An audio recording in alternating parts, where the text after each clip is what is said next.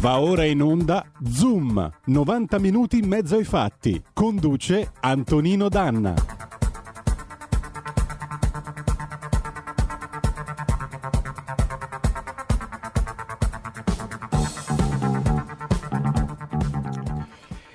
Radio RPL, torniamo in diretta e dopo la vera e propria overdose di Antonino Danna di ieri con la mattina, il pomeriggio con Caro, tra l'altro Caro Rossi è stata anche plagiata dal buon Antonino Danna, aveva lo, il suo stesso sfondo e poi aria fritta la sera, oggi torniamo alla normalità con Zoom. La linea a te caro Antonino. Amiche e amici miei e non dell'avventura, buongiorno. Come vedete abbiamo avuto questa introduzione del nostro condottiero delle magiche, magiche, magiche onde di RPL, Giulio Cesare Carnelli, che sento un po' polemico questa mattina, Zoom 90 minuti in mezzo ai fatti. E allora, buongiorno, bentrovati, sono contento di eh, essere qua con voi. Che dire di più? Allora, oggi c'è mh, questa eh, bella puntata di Zoom.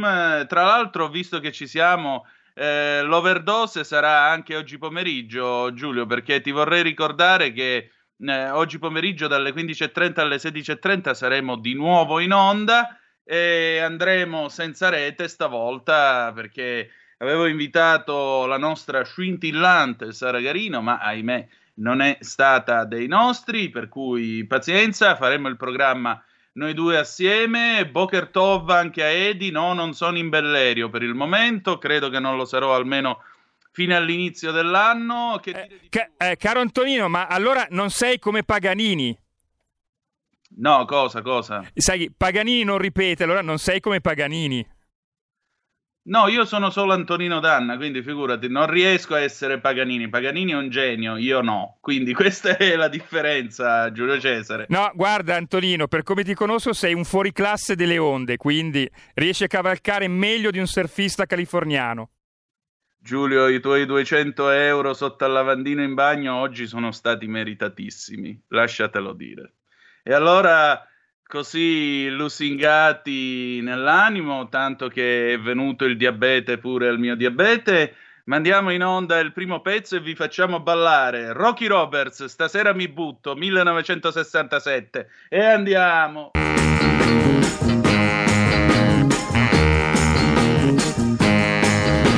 Stasera mi butto, stasera mi butto, mi butto con te.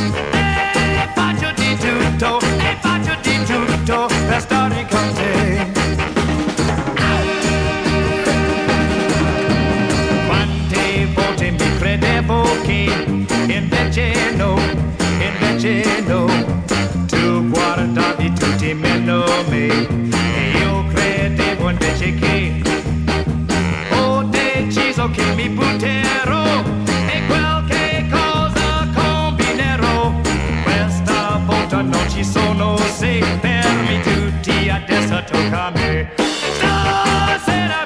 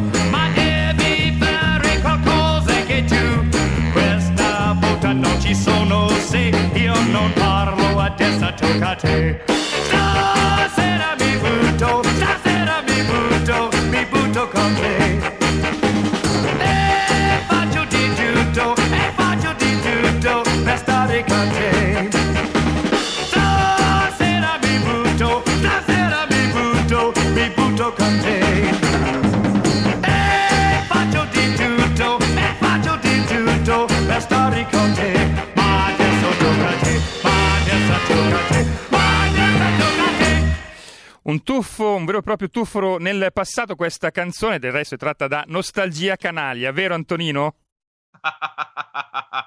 no, questo era il 1967, Rocky Roberts che la cantava a sabato sera, un programma condotto da Mina che è rimasto nella storia collettiva di tanti italiani perché nell'ultima puntata, giugno del 1967, vennero invitati i moschettieri della televisione. Se vi ricordate, ci fu questo famoso balletto con eh, Mina, poi c'era Mike Bongiorno, Pippo Baudo, Enzo Tortora e Corrado che ballarono quando dico che ti amo, credi a me, pa pa pa pa pa pa pa pa pa. E Rocky Roberts cantava questa canzone all'interno di Sabato Sera del 67. Poi l'anno dopo la portò a Canzonissima 68. Quindi, insomma, diciamo che di strada ne ha, fatta, ne ha fatto sto pezzo. Rocky Roberts, tra l'altro, non fu soltanto quello di Stasera mi butto e eh, con tutte le ragazze io sono tremendo, perché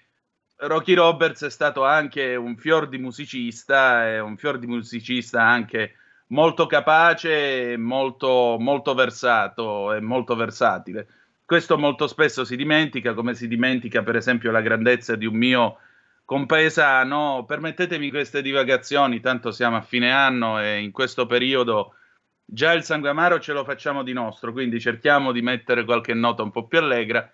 Uno la cui grandezza viene spesso dimenticata è Mino Reitano da Fiumara in provincia di Reggio Calabria, che vorrei ricordare è stato l'unico musicista italiano a esibirsi con i Beatles. Quindi, se permettete, Minoreitano avrebbe potuto fare anche solo quella cosa lì e sarebbe rimasto nella storia. Poi ha fatto anche altro.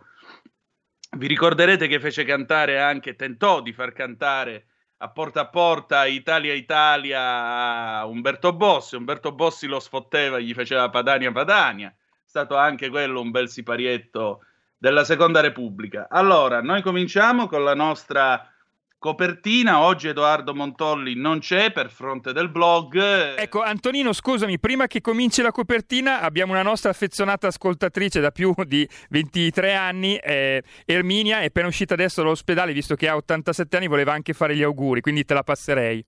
S'accomodi, pronto? Pronto, signor Antonino. Signora Erminia, buongiorno. Senta, io non la conosco, però so che è un, uomo di, di, che vale tanto in, in radio. Io le faccio gli auguri per il prossimo anno che sia un po' più, diciamo, guardi, ho fatto 87 anni a novembre, però guardi, sono sempre affezionata alla nostra radio e adesso le faccio tanti auguri a lei, alla sua famiglia e a tutta la famiglia di Radio Padania. La ringrazio.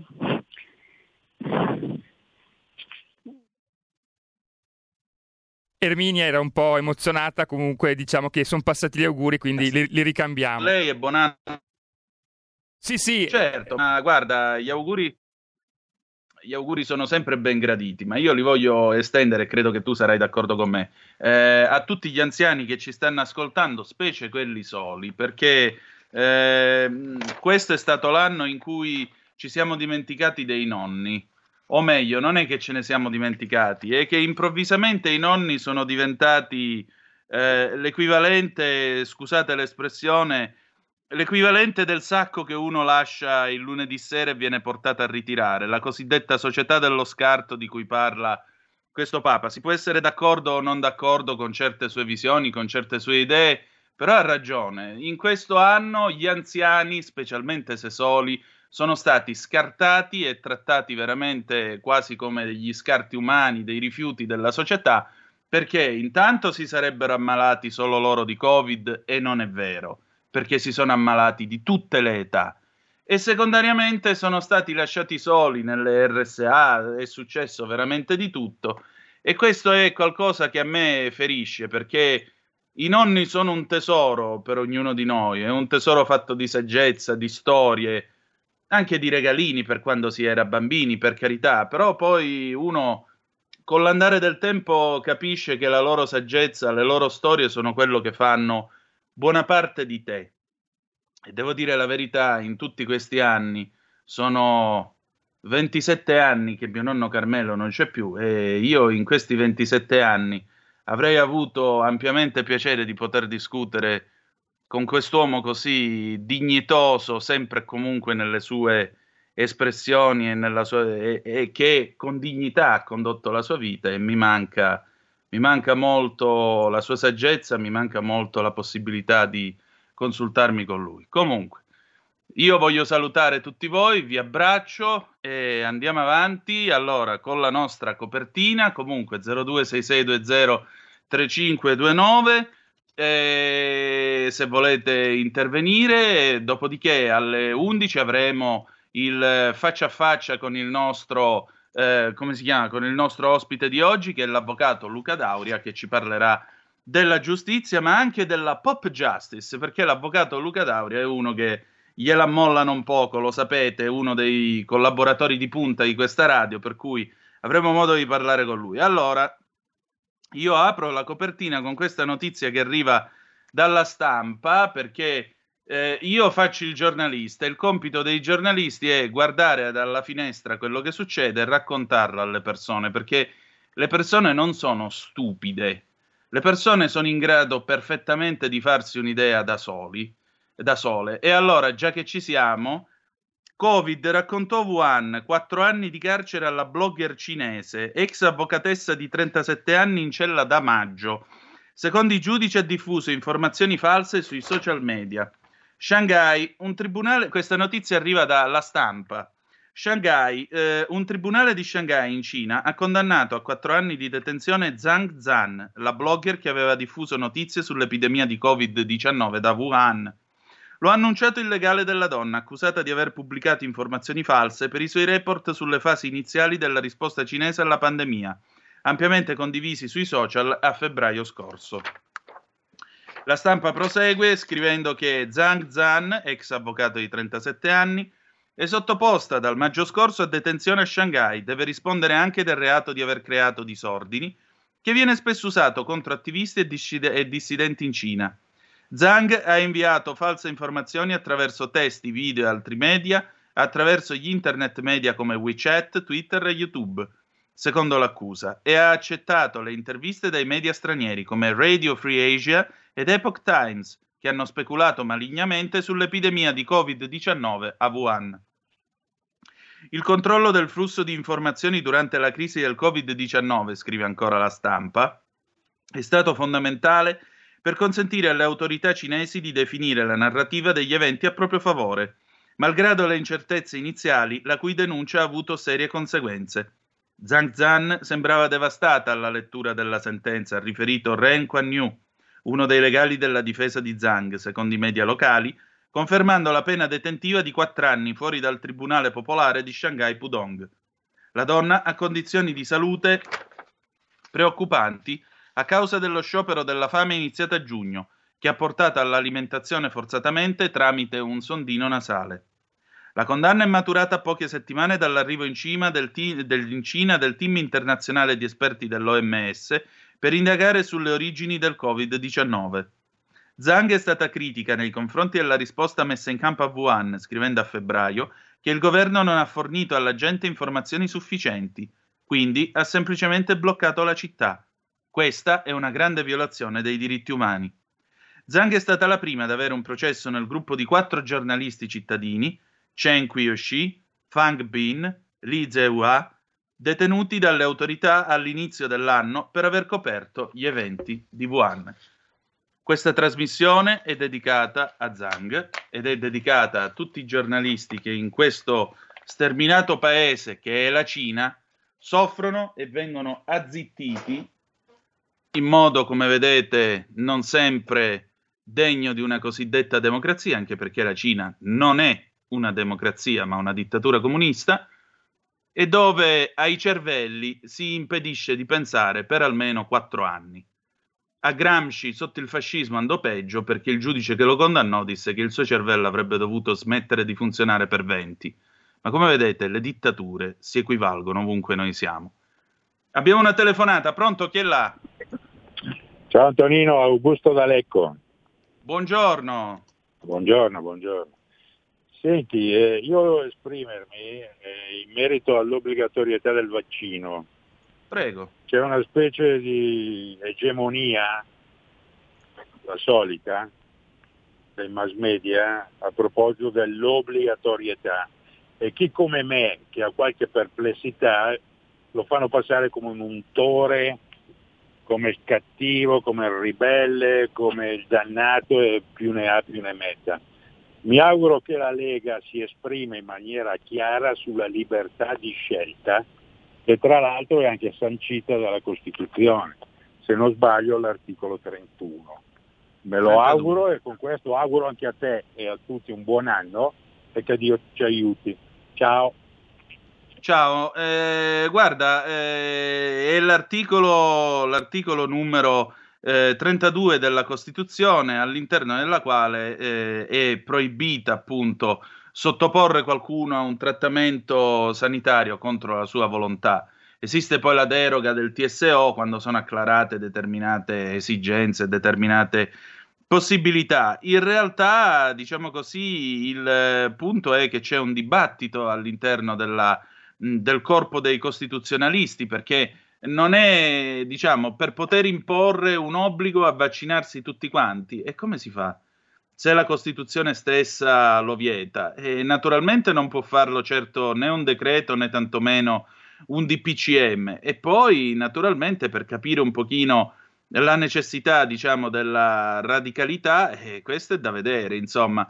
Eh, c'è un'intervista al, all'ex magistra- al magistrato della, eh, ed ex presidente della Corte Costituzionale Giovanni Maria Flick, il quale mh, su Open è stato intervistato e appunto si parte dall'articolo 32 della Costituzione italiana la Repubblica tutela la salute come fondamentale diritto dell'individuo interesse della sua ed interesse della, tu- della collettività e garantisce cure gratuite agli indigenti. Nessuno può essere obbligato a un determinato trattamento sanitario se non per disposizione di legge.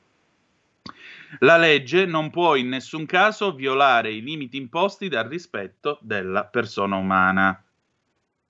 L'articolo 32, in quanto tale, appunto, dice, dice Flick, eh, va letto nel contesto storico in cui è stato scritto.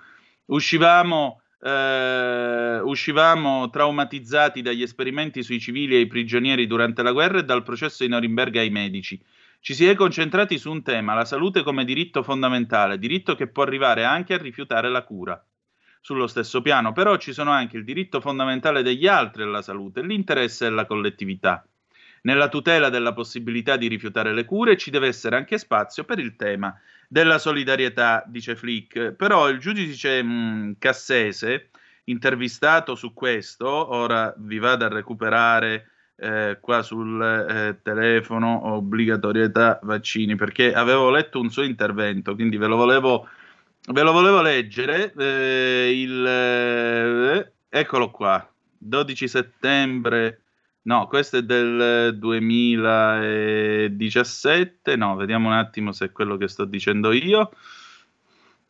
Mm, riproponiamo il testo di un'intervista. Vediamo, vediamo, vediamo che cosa ci dice. No, non è questo. Vabbè, eh, intanto che io cerco questo pezzo, facciamo così. Giulio Cesare, allora, noi abbiamo un brano a richiesta perché sapete che, eh, salvo quando c'è un ospite come abbiamo fatto ieri con Carola, eh, la colonna sonora è a cura del sottoscritto. Anche oggi la colonna sonora è a cura del sottoscritto, ma c'è un ascoltatore che ha eh, fatto una richiesta. Quindi accontentiamo Edi Mecchia, che è stato tra l'altro nostro ospite qualche tempo fa. Mandiamo sguardo verso il cielo delle orme, dopodiché facciamo pausa e poi torniamo col faccia a faccia con il nostro, eh, con il nostro ospite, l'avvocato Luca Dauria. A tra poco.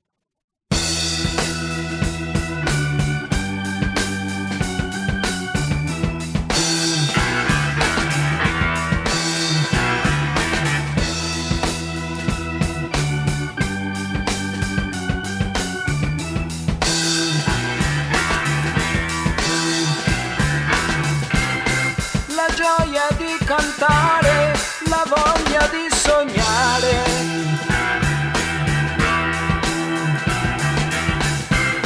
Il senso di raggiungere quello che non hai.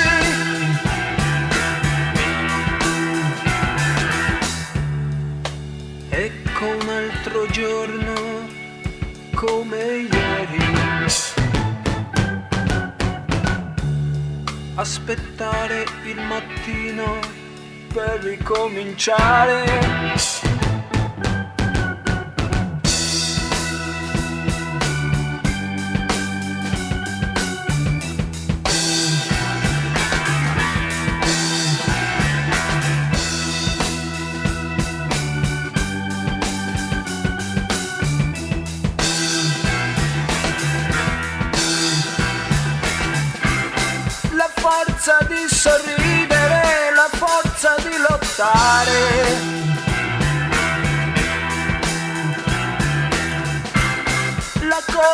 Colpa d'essere vivo e non poter cambiare.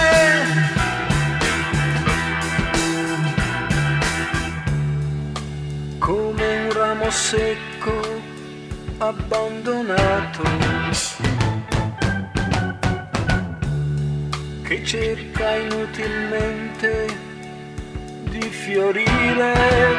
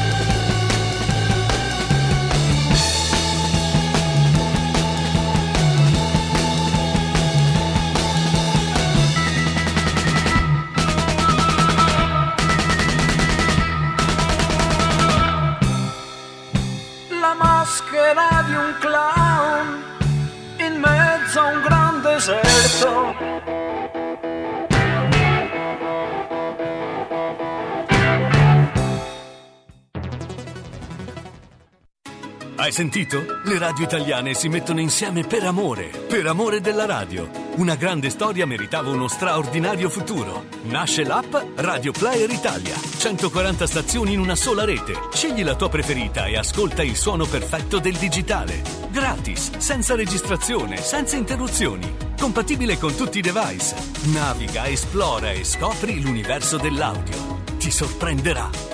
Scarica Radio Player Italia. Il futuro batte con la radio nel cuore. Anche RPL è disponibile su Radio Player Italia.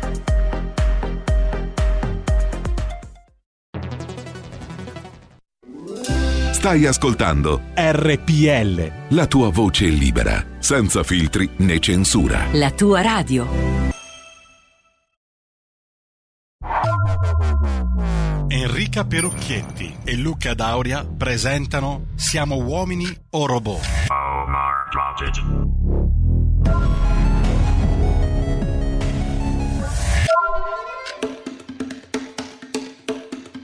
Va ora in onda Pancrazia. E questo è un omaggio dalla regia all'ospite di oggi di Antonino Danna, Luca Daura. C'era anche la sigla di Radio Sinfonia, ma non finiremo più. E quindi di nuovo la linea a te, Antonino.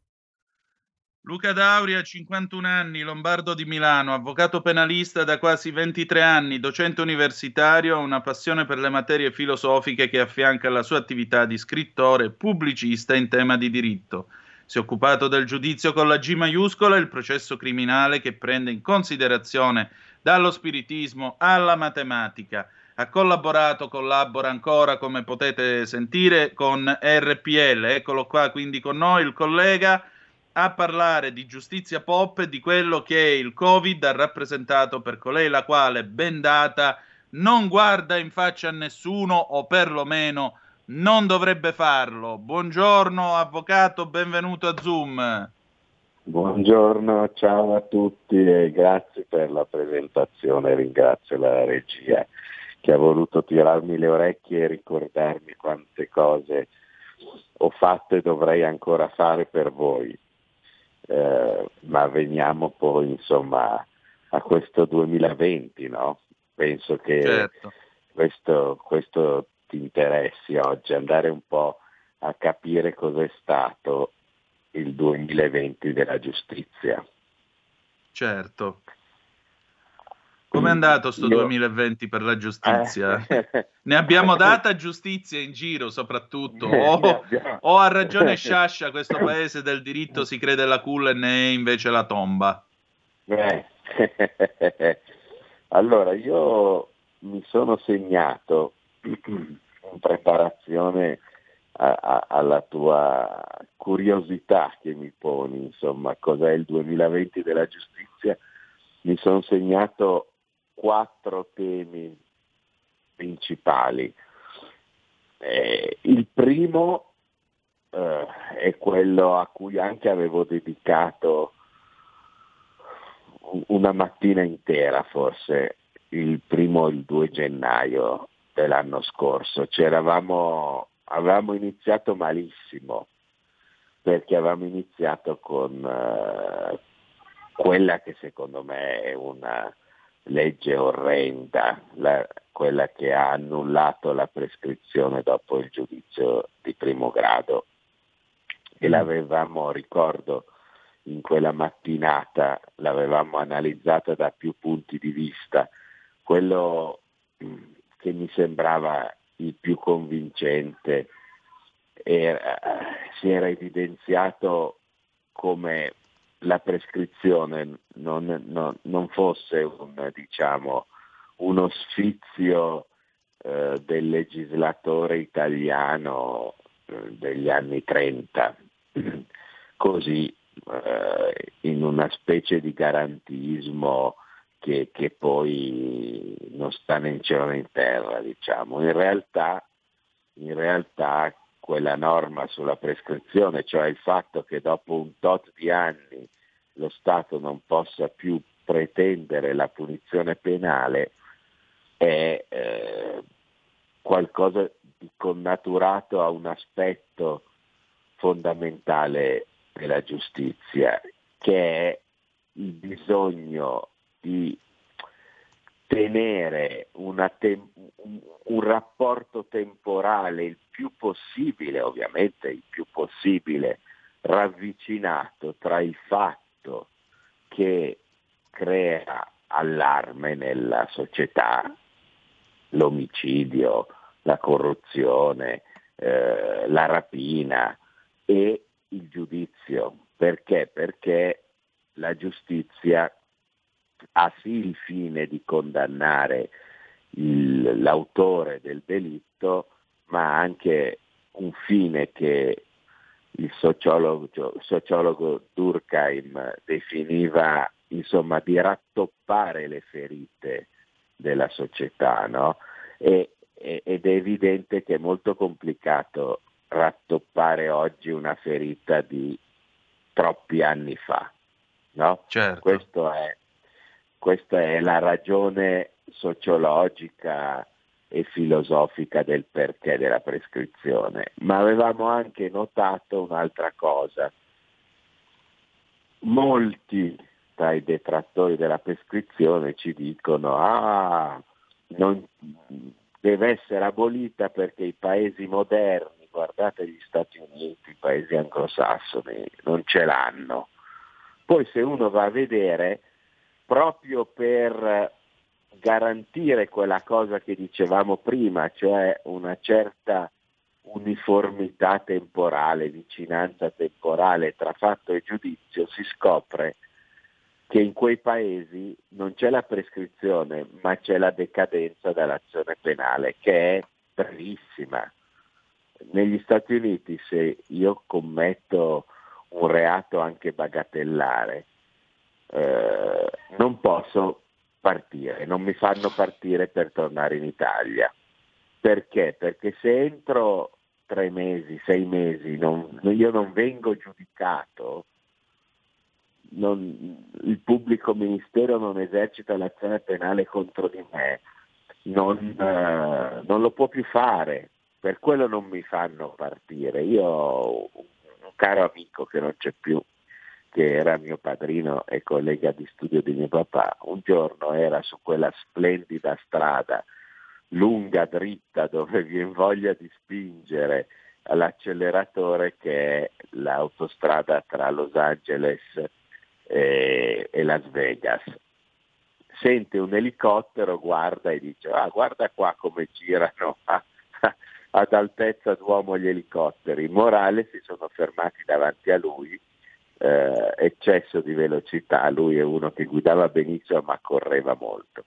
Eh, e questo spaventava molto mio papà quando io ero in macchina con lui. E... Procedimento penale davanti alla corte di non so quale paese del Nevada, era già in Nevada, 24 ore dopo. Allora, esatto.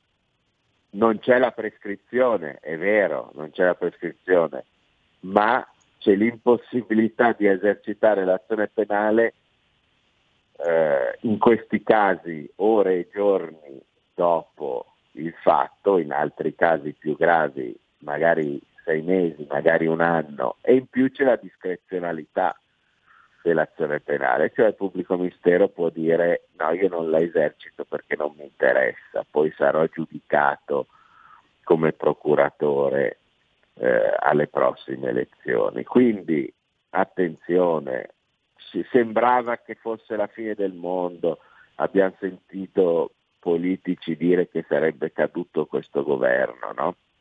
sul mm. discorso prescrizione. Eh, è passato un anno e ci affacciamo al 2021 e la prescrizione non c'è più.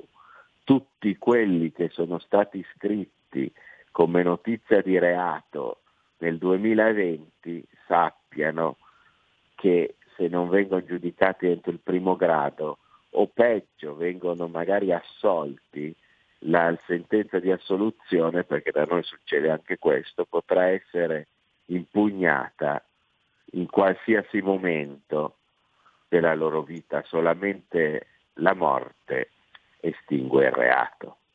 Quindi certo. abbiamo iniziato così e a tinte fosche ce la portiamo ancora dietro quella legge che fa parte Pure. del precedente governo, però sottolineiamo che eh, Giulia Bongiorno aveva detto si va bene, ma da giurista aveva detto con una riforma molto più complessiva, dove magari sarebbe cascata dentro appunto una riforma sulla decadenza nell'esercizio dell'azione penale, no?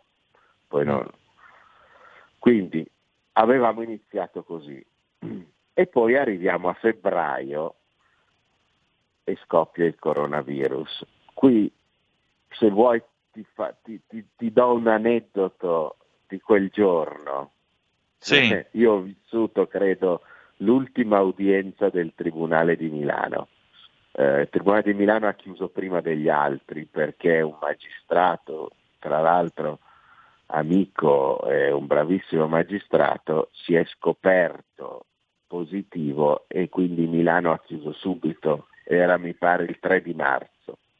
No, eh, prima, prima forse addirittura. Comunque io vado, era un'udienza di rinvio, dovevano leggere, un giudice dell'udienza preliminare doveva leggere un patteggiamento col consenso del pubblico ministero, un patteggiamento sicuro. Bene, lo legge alle due del pomeriggio quando era già stato dato ordine di svuotare il tribunale perché questo magistrato si era scoperto positivo e quindi allarme, no? Eh, il tempo di leggerlo e usciamo via tutti dal tribunale era completamente vuoto. Io avevo aspettato la lettura di quella sentenza dalle 10 del mattino. No, 10 certo. del mattino, 2 del pomeriggio, un, la, una sentenza di patteggiamento, la lettura dura circa 30 secondi. No?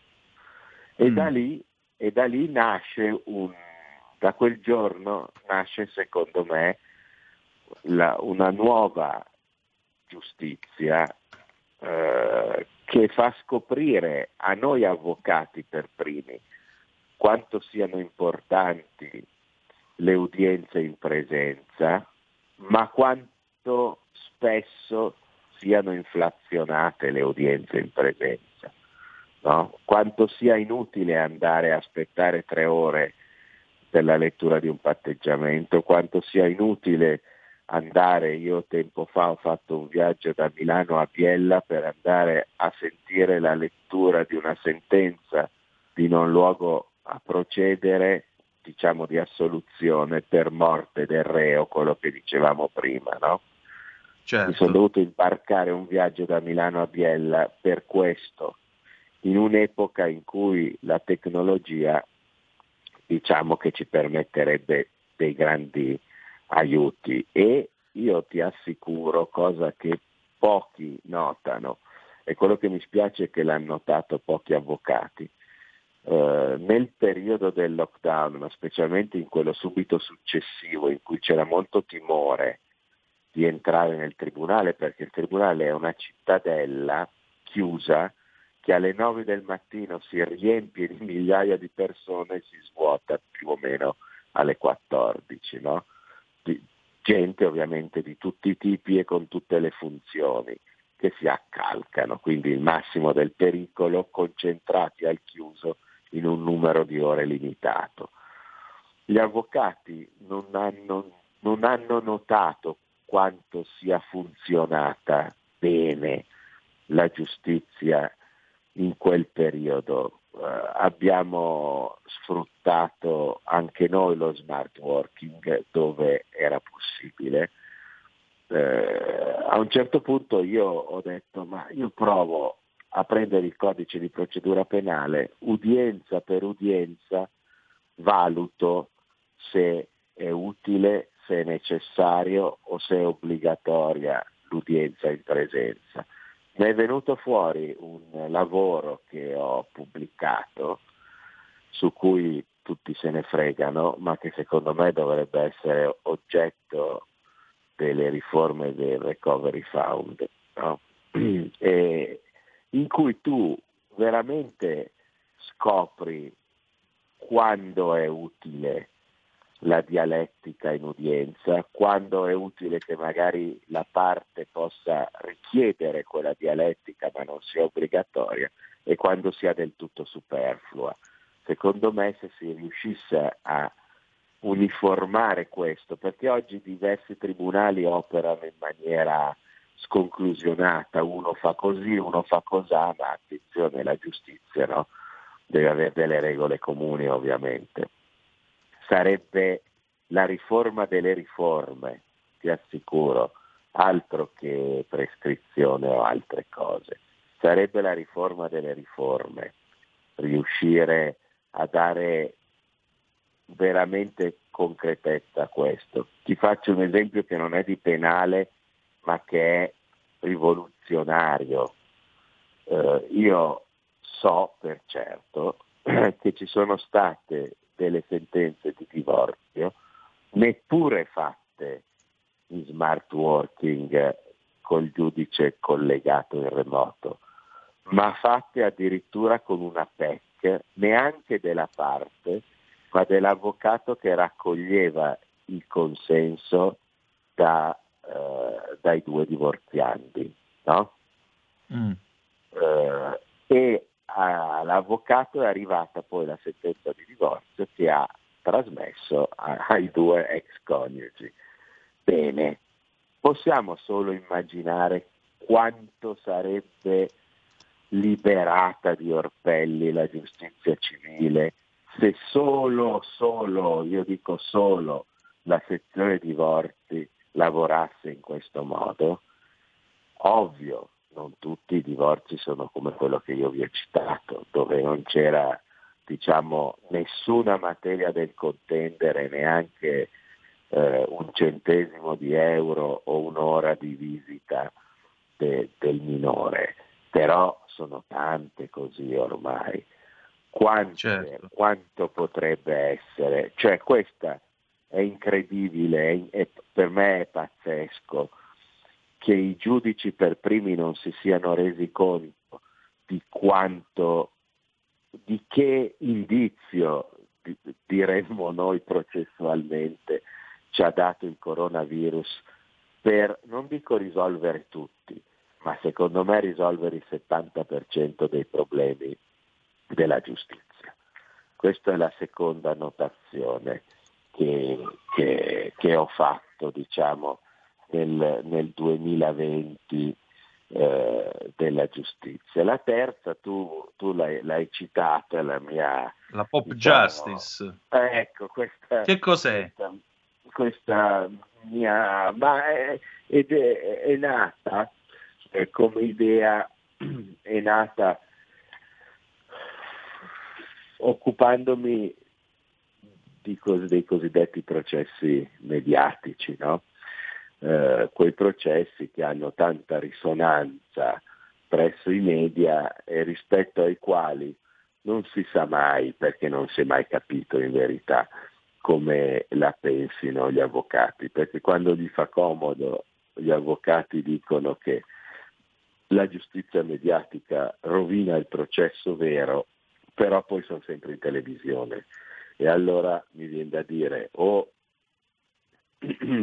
si contraddicono loro stessi, oppure forse sperano di utilizzare i media a proprio favore, eh, stu- vivendoli un po' questi, questi processi e eh, cercando di capirci qualche cosa di più di quello che, che, che, che è semplicemente diciamo quello che si dice appunto così, ah, il processo mediatico. Tra l'altro, eh, adesso che i processi non, quasi non possono essere più filmati per il coronavirus, si dirà allora adesso la giustizia non è più pubblica, no?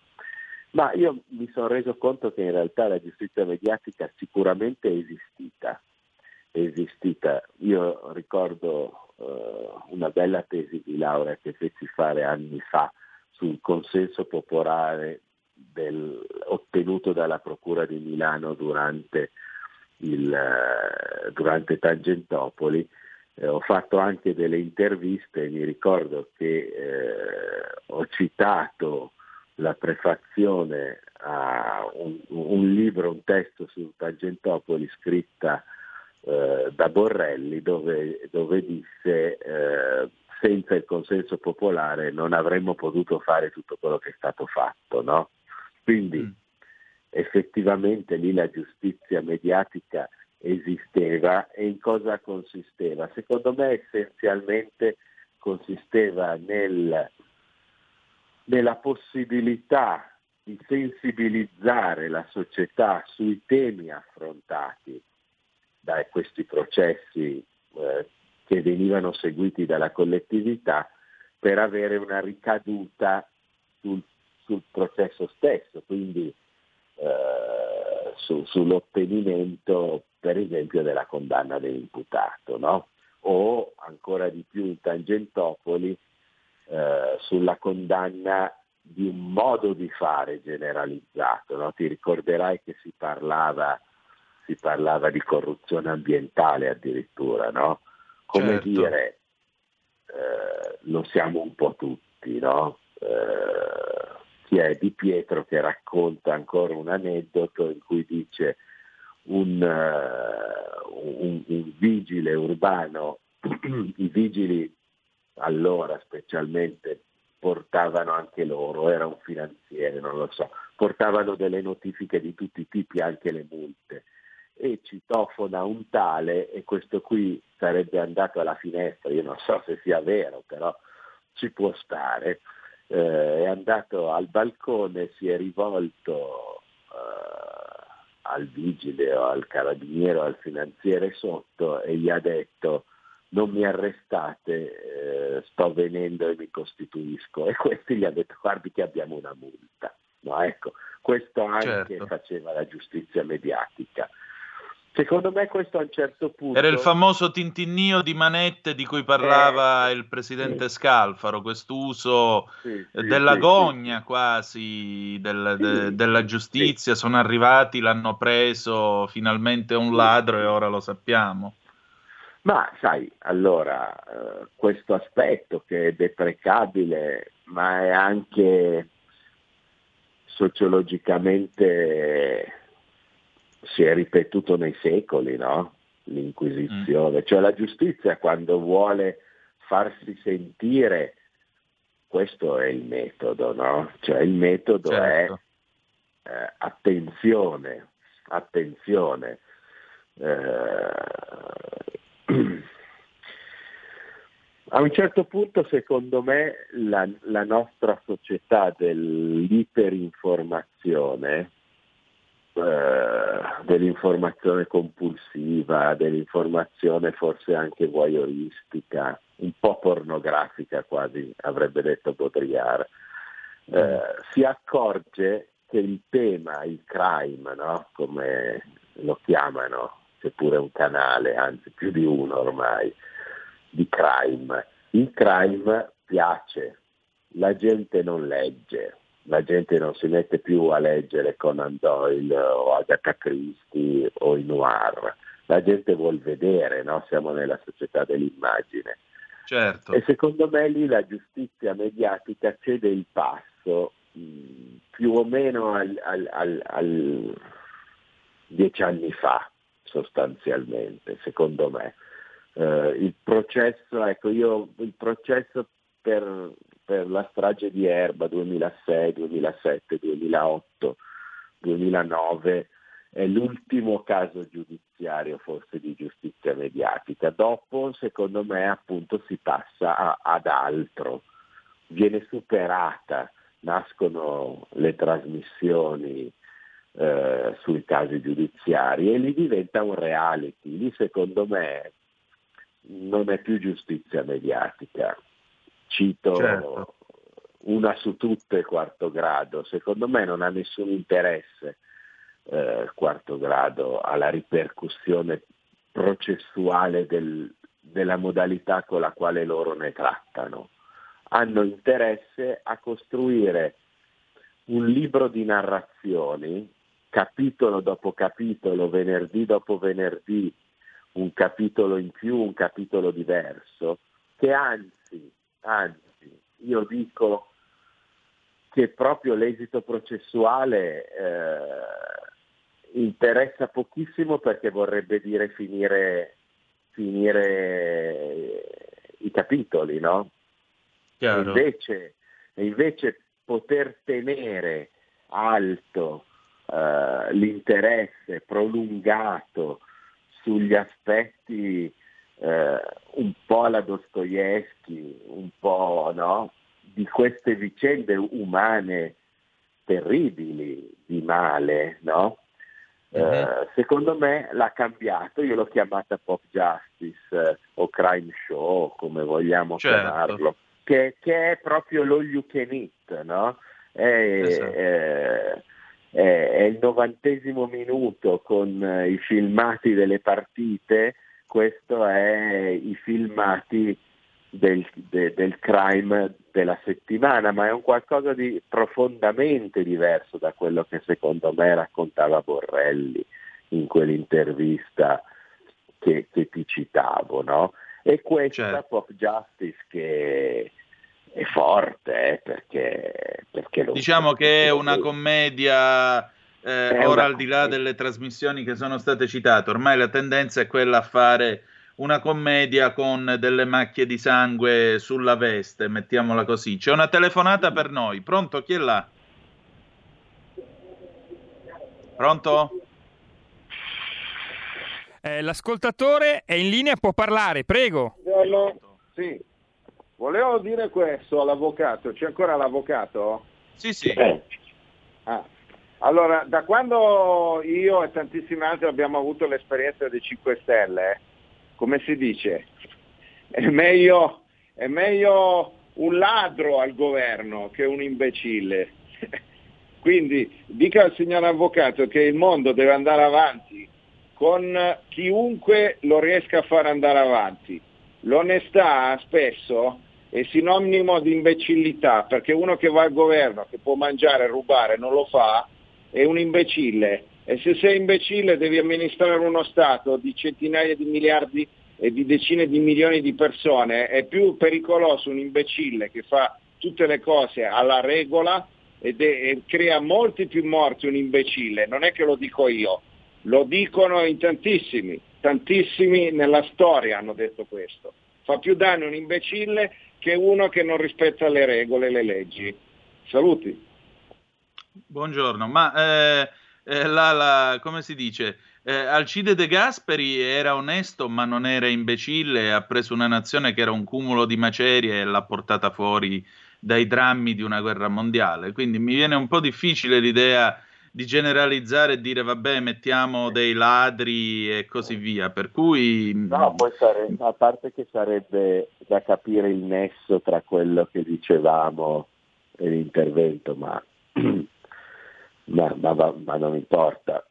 diciamo che appunto sì, si può provare a contemperare le due cose, no? Cioè, l'ultima cosa per tornare alla pop justice che, che- che vedo che, che ti intriga. eh, il Un attimo 2020 perché dobbiamo andare in pausa, che sono le 11 e mezza. Ti chiedo scusa. Torniamo Sì. subito, 30 secondi e siamo di nuovo tra voi con l'avvocato Luca Dauria. Stai ascoltando RPL. la tua voce libera, senza filtri né censura. La tua radio. Wow, che bella auto nuova! Chi ha parlato? Sono io, la Digital Radio. Ma io non ho la Digital Radio. Questo è quello che pensi tu, analogico che non sei altro. Io invece sono qui. Yuhu! Proprio nella tua auto. Mi vedi? Mi senti? Forse la Digital Radio è già nella tua auto per farti vivere tutto il piacere del suono perfetto. Controlla bene se hai la funzione DAB Plus. Da quest'anno di serie su tutte le auto nuove. Dibidi dobidi dab. Anche RPL, la tua radio, è in Digital Radio. Porta con te ovunque RPL la tua radio. Scarica l'applicazione per smartphone o tablet dal tuo store o dal sito radiorpl.it.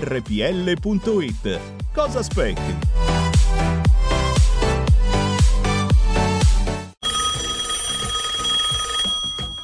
Pronto? Avvocato, Mi dica. C'è bisogno di lei. L'avvocato risponde ogni venerdì dalle 18.30 con l'avvocato Celeste Collovati. Solo su RPL, la tua radio. Ridiamo subito la linea ad Antonino Danna e a Luca Dauria. Sì, eccoci qua. Tra l'altro manca a farla apposta. L'ultimo spot era quello eh, della brava Celeste Collovati con il suo L'avvocato risponde. Celeste, buon anno, un bacione pure a te. Allora, eh, c'è un'altra telefonata però, la passiamo subito così poi diamo la parola all'avvocato Luca Dauria. Eh, pronto, chi è là? Sì, buongiorno, sono io? Sì. Sì, sì, Daniele da Lonate Ceppino, buongiorno. No, niente, volevo Benvenuto. riagganciarmi un po'. Buongiorno a tutti e due. Eh, volevo solo ri- riagganciarmi alla telefonata dell'ascoltatore di prima, che ha effettivamente detto proprio una verità, secondo me. Basta vedere, basta vedere cosa ha fatto la Merkel in Germania con le dosi. Si sgancia, compra 30 milioni di dosi e fa gli interessi del suo popolo, del suo paese. Noi abbiamo questi imbecilli, che sono degli imbecilli, che sono a favore della burocrazia, dello schifo che c'è e fanno i loro interessi. Quindi è più deleterio questo che non un, una- un- un imboscatore. Eh, questo è il mio parere. Ha ragione. Grazie e buon anno. Prego, buongiorno. Più che altro noi avremmo bisogno. Vedete, il problema non è essere onesti o disonesti quando si regge la barra del governo, che governo, come sapete, viene dal greco kubernes, cioè timone, il timone del paese. Eh, il problema è avere un'idea, una visione del paese, ma non da qui a domani mattina, da qui a dieci anni, e perseguirla. Per fare questo, tu devi anche ragionare in termini di lungo periodo. Voi sapete benissimo, perché eh, in questo programma abbiamo cercato di fare informazione in tutto questo tempo, che nel 2025 ci sarà un esodo di medici specialisti che andranno giustamente in pensione e ci vuole tempo per formare un medico specialista. Ministro Speranza, lei ha qualcosa da pianificare in materia? Ha qualcosa da dirci? Perché noi non ne sappiamo assolutamente niente in materia. E vi ricordo che nei fondi del Recovery Fund 9 miliardi per la salute, 74, 8 volte di più per il verde. Sapete per che cosa? Per costruire anche degli asili verdi in modo tale che i bambini crescendo in un ambiente verde un giorno saranno eh, eco-friendly. Ecco, ma anche no, ma anche no, 70.000 morti ancora stiamo a parlare di costruire l'asilo eco-friendly, ma date i soldi ai medici, agli infermieri, comprate queste cacchio di ambulanze, comprate, fate ospedali nuovi, ampliate, ristrutturate. Altro che stare a fare questi discorsi. Ma di che cosa stiamo parlando? E allora il problema è questo, non è essere onesti o disonesti, è avere un'idea politica e portarla avanti in nome di una visione del paese. Se l'idea politica è eh, che il Parlamento è un covo di ladri, arriviamo noi che siamo onesti e vaffanculo a tutti, perché vaffanculo è l'ideologia eh, di una certa parte politica che ha al momento la maggioranza nel nostro paese, e poi ragazzi, non dobbiamo lamentarci se i risultati sono quelli che vediamo, se gli ospedali sono quello che sono, se ci tengono ancora chiusi eh, fino al 7 di gennaio e tutti questi discorsi qua. Di che cosa ci dobbiamo lamentare? Il popolo ha scelto e il popolo ha voluto questo. La prossima volta, quando sarà il momento di giocarsi la schedina in cabina, siccome la democrazia ha una forza immane che si chiama libertà di scelta, per questo la democrazia come il blues non morirà mai, perché è libertà di scelta, allora nel momento in cui avremo la libertà di scelta vorrà dire che sceglieremo qualcun altro. Molto semplicemente. Avvocato, prego. certo, certo. Ah, per riagganciarmi a quello che dici tu è molto delicato, eh, la democrazia come regole. Mm. Sai bene che le regole delle non democrazie in realtà sono molto più granitiche. Poi l'abbiamo visto nella storia, saltano come neve al sole anche quelle. Però la democrazia è, è facilmente infettabile, eh, questo va detto, perché è proprio la libertà di scelta, quella che tu dici, la libertà di scelta di voto, è, è, è complessa perché io su, su questo eh, ci ho riflettuto, di fatto è, è una scoperta della seconda metà del Novecento, no? prima voglio dire c'era fino a un certo punto, è, è dalla seconda guerra mondiale in poi che il diritto ha costruito intorno a sé la democrazia come la intendiamo noi oggi, cioè con il diritto di voto a tutti eh, e l'ha costruita per quanti?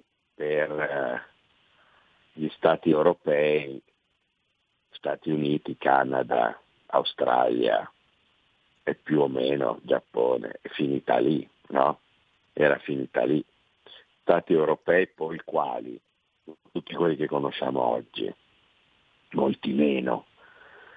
Eh, io ho sempre avuto il dubbio che quella forma di democrazia avesse eh, gioco facile, perché, perché esistevano dei baluardi, dei baluardi psicologici che di fatto eh, tenevano mo- degli giri molto stretti alla libertà di voto. Da un lato il baluardo, chiamiamolo comunista, e dall'altra parte il baluardo da cui era uscita l'Europa nella seconda guerra mondiale. Quindi la libertà totale di voto, che è chiaramente l'auspicio della democrazia e che tutti noi abbiamo, nel mondo senza baluardi eh, è complessa, eh? è complessa. Certo. Cioè, non dimentichiamoci che vincono i fratelli musulmani da eh, qualche capito. parte se si vota liberamente, no? Certo. Cioè, eh, io se, ma questo prescinde, è, è, un, è un commento diciamo giuridico e politico che mi è venuto dalla tua notazione perfetta dal punto di vista diciamo proprio di filosofia del diritto, ineccepibile, quella è la democrazia, quella che dici tu, la regola per cui il voto è libero, votano tutti e quindi eh, no? eh, come, certo. co, come, diceva Churchill non è perfetto ma ditemene uno migliore. No?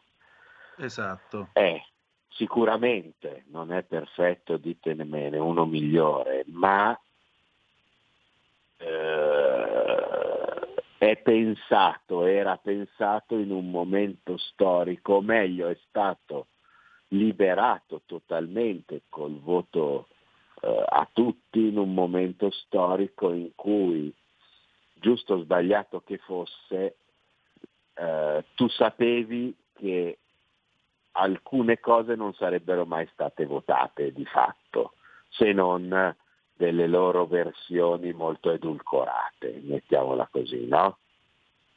Eh, perché eh, negli anni 60 votare MSI non voleva dire per nulla riavere la dittatura e votare comunista non voleva dire avere Brezhnev, no? Certo. Per, e, comunque, e comunque fino a un certo punto sì, alcuni exploit del Partito Comunista ci sono stati, ma sappiamo bene com'era ingabbiata diciamo, la democrazia dei paesi europei, Italia, Francia, l'Inghilterra fa storia a sé perché eh, questo è il mio pensiero, è tutto un altro livello. Sì, cioè, abbondantemente direi. Ce li, ha, ce li ha culturali dentro di sé, no? Certo. Eh, per cui l'Inghilterra fa storia a sé, per certi versi gli Stati Uniti fanno storia a sé, eh, l'Europa continentale è ballerina, la Spagna è ballerina, la Francia è ballerina, un po' meno l'Italia è ballerina, la Germania è meglio che non balli per tutti noi. Ecco. Eh, per cui sì, sì, certo, la democrazia è il migliore, ditemene uno che funzioni meglio, ogni tanto a livello ideale. Poi purtroppo oltre alla democrazia c'è quello che sicuramente è un problema. Ma se vuoi che torniamo, giusto per chiosare eh, questo 2020, sul discorso pop justice, perché poi dopo buttiamo lì una provocazione. La pop justice ha perso quest'anno perché è stata sostituita dalla superstar virus. Certo. E quindi abbiamo detto la fine della prescrizione ha vinto, perché oh, sembrava che dovesse rappresentare la battaglia finale, quella su cui questo governo doveva cadere, invece la prescrizione non c'è più e il governo c'è ancora. La giustizia mediatica, abbiamo detto che era anni che ormai non c'era ed è stata sostituita da questa forma, diciamo, eh, fashion di, di, di, di, storie criminali, mm. eh, però, però quanto è cambiata l'attenzione della gente e quanto il virus rappresenti anche, io dico anche per l'amor di Dio, eh, non, non, non, non sono eh, per nulla un negazionista perché conosco amici e colleghi tra l'altro che l'hanno preso e anche duramente. Eh, ma diciamo così, tutto, tutto, anche le cose più vere, la bomba atomica su Hiroshima, presentano degli aspetti no, sociologici interessanti. Eh, quanto gli aspetti anche qui sociologici, voyeuristici, eh, intriganti del virus hanno sostituito, ed era ovvio che fosse così, no? era prevedibile se si fosse potuto immaginare che eh, saremmo stati invasi da una pandemia mondiale. Quanto, cioè io ho visto appunto le trasmissioni sull'Odate citate nella prima parte occuparsi di virus, cioè come se il virus fosse eh, l'essere umano assassino, no? Cioè certo. trasmissioni che si occupano di omicidi, invitare virologi a parlare del virus. Ora, eh, questo... Qualcosa uno, è saltato evidentemente. Eh, se uno la vuol ragionare e vuole anche us- tentare di utilizzare delle categorie di ragionamento, magari che non ci azzeccano del tutto o magari ci azzeccano in pieno, ma che sono provocatorie, beh, la pop justice che si caratterizza dall'assassino, dal male, dal, però dal, no, è stata rimpiazzata dall'assassino virus che sembra, eh, diciamo così, stimolare ste- gli stessi appetiti eh, del crimine, no? Perché se no Certo. non si spiegherebbe perché le trasmissioni che si occupano di delitti si debbano occupare di virologia. Perché? Certo. Un po' perché eh, allora gli, gli americani usano il termine crime control per dire l'azione di polizia eh, sulla società al fine di evitare la commissione di delitti, no? Quindi eh, il controllo sulla società. E allora chiedo io a te, non- non- eh, il crime control certamente stimola eh, la pop justice, no? cioè l'idea di guardare al delitto come un fatto che interessa tutta la società e non la povera vittima e il reo, no? Ma se è pop vuol dire che è moltiplicabile, che è di interesse comune, che è un poster, no? Come la pop art. Eh, e che quindi diventa tema quasi da bar. Ha iniziato la Franzoni, no? Ci chiedevamo prima, cercavamo di datare il cambio tra giustizia mediatica e pop justice. Ecco. Sì, l'annuncio La- della gravidanza da Costanzo Eh, è rimasto nella storia, direi. Ecco, ma Eh. io ti pongo una domanda perché il, il mio tempo purtroppo sta finendo. Eh, qual è l'augurio per questo 2021 per la giustizia e per la pop justice?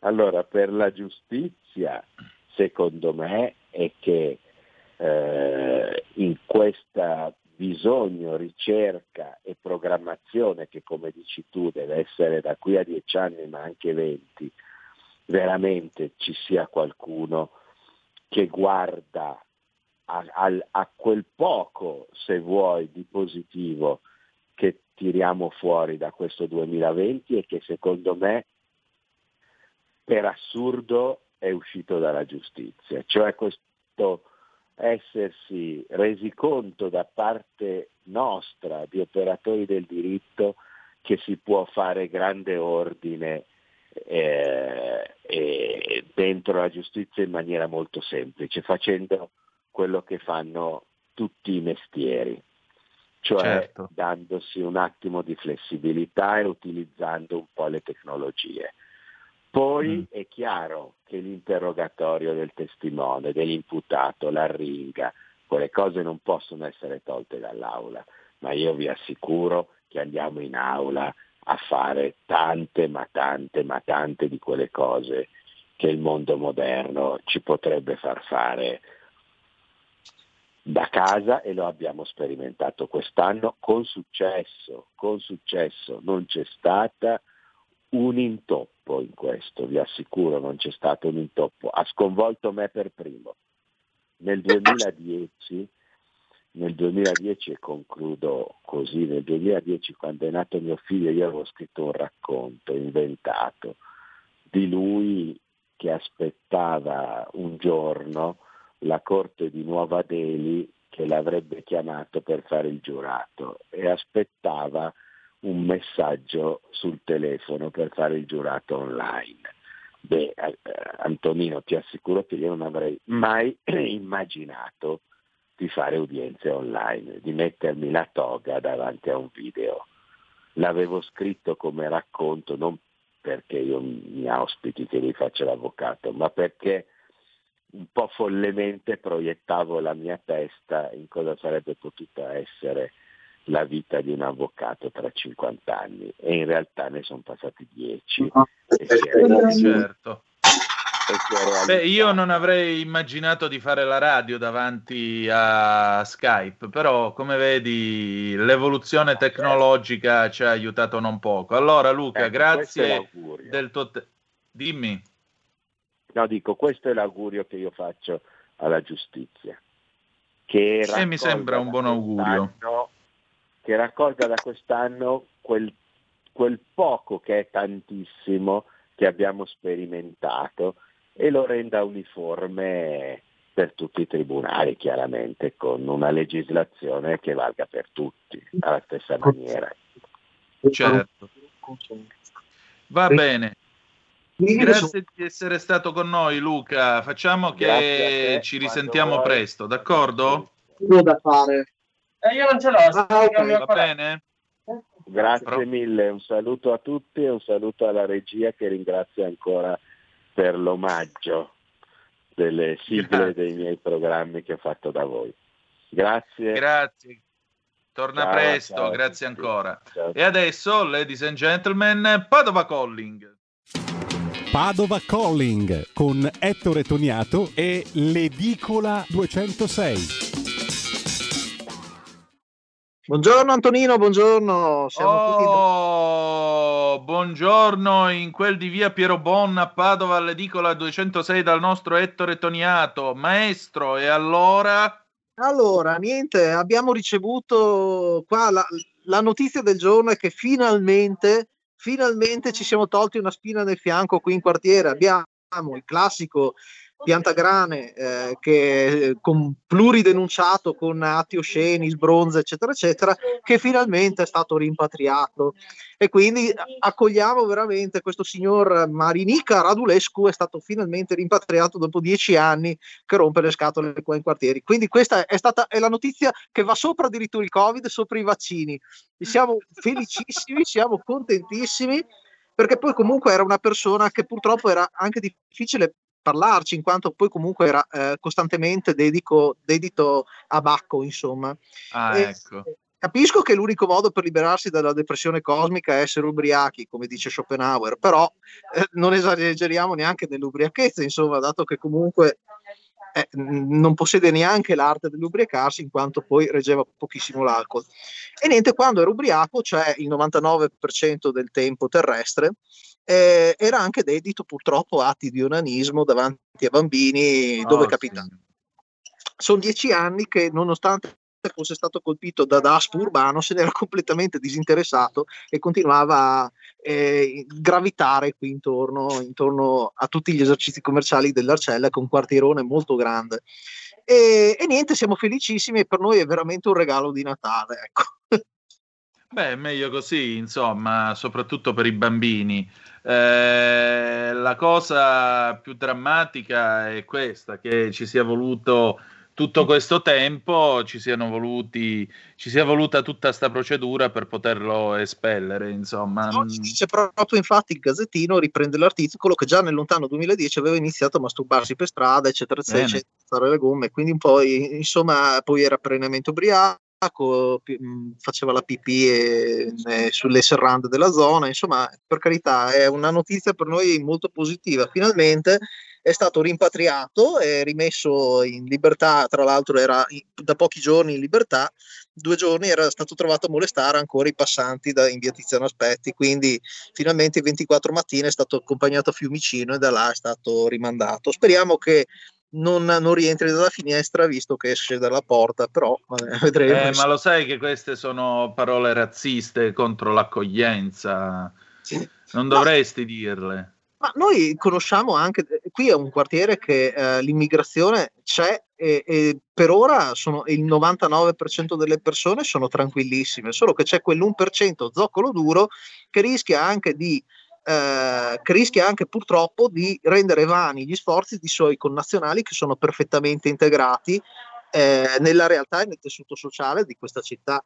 E questo Esatto. dà, dà un po' fastidio perché sono dieci anni che questa persona dà fastidio, e dieci anni sono lunghi, molto lunghi. Ecco. Esatto, la- la- le- il punto è questo, non si tratta di essere razzisti, si tratta semplicemente di rispettare le regole e non andare a importunare la gente per strada o toccarsi davanti ai bambini perché Esatto, non mi esiste- pare sia una cosa, diciamo, suggeribile, consigliabile o consentita dalle leggi, per cui sarebbe molto, molto meglio se rispettassimo tutti quanti le regole senza rompere le scatole. È decisamente quello sì. Esatto, senti, che cosa, mh, a parte diciamo il generale sollievo del quartiere, qual è l'altra notizia più commentata di oggi? La notizia commentata sicuramente questi vaccini che, che chiaramente tutti aspettano di vedere quando arrivano, se arrivano, quante dosi arrivano, dato che ci siamo presi, a quanto ho capito, sentivo stamattina nell'intervento di Capezzone eh, che era in linea e mh, sì, sì, ci si sono presi in regolare ritardo, insomma, in puntuale ritardo. Diciamo. Benissimo, ma sì, ma noi siamo un grande paese che, come vedi, neanche, neanche quando ti ci portano per la manina, dice adesso dobbiamo fare la vaccinazione, dobbiamo cominciare a preparare i frigoriferi, dobbiamo preparare il trasporto, preparare questo, preparare quello, poi viene fuori che in realtà non abbiamo preparato granché e questo... Ah, però, però abbiamo gli asili green. Sì, però abbiamo gli asili green, abbiamo soprattutto un commissario straordinario che è stato ampiamente difeso dal Presidente del Consiglio che davanti a un povero collega ha avuto il coraggio di rispondergli se lei crede di essere in grado di fare meglio di Arcuri la terrò presente. Quindi ringraziamo il Presidente del Consiglio per questo momento di, di- di- di- comunicazione, diciamo così. Senti, io devo chiudere, allora, noi ci sentiamo... Dimmi. Da qua il blogger cinese arrestato non è che, che passa tanto, ecco. Ecco appunto, quindi stiamo attenti pure noi che è capace che finiamo pure noi in qualche campo di rieducazione attenzione. gestito dai soliti noti. Senti, ehm, noi ci sentiamo domani, ma quel signore che è un italiano d'oltremare, quello che era stato in Libia, riesci a recuperarmelo? Magari sì, non l'ho più visto passare perché ovviamente essendo anziano cerca anche lui di stare il più isolato possibile. Ah. Però lo, mh, lo- lo tengo presente e cercherò di invitarlo qua. Ok, grazie. Allora domani, Ettore. Ciao. Niente, ciao, ciao Antonino. Bene, noi chiudiamo la nostra trasmissione, ci risentiamo alle 15.30, se volete essere dei nostri faremo questa puntata senza rete, una ballata senza manovratore come non stop di Enzo Trapani nel 1977. Grazie di essere stati con noi, la puntata ordinaria sarà domani alle 10.35 trattabili con l'affascinante Malika Zambelli. Che dire di più, la canzone d'amore con cui ci lasciamo è Giorgia e c'è ancora mare del 95. The best is yet to come, il meglio deve ancora venire. Vi ha parlato Antonino Danna, buongiorno.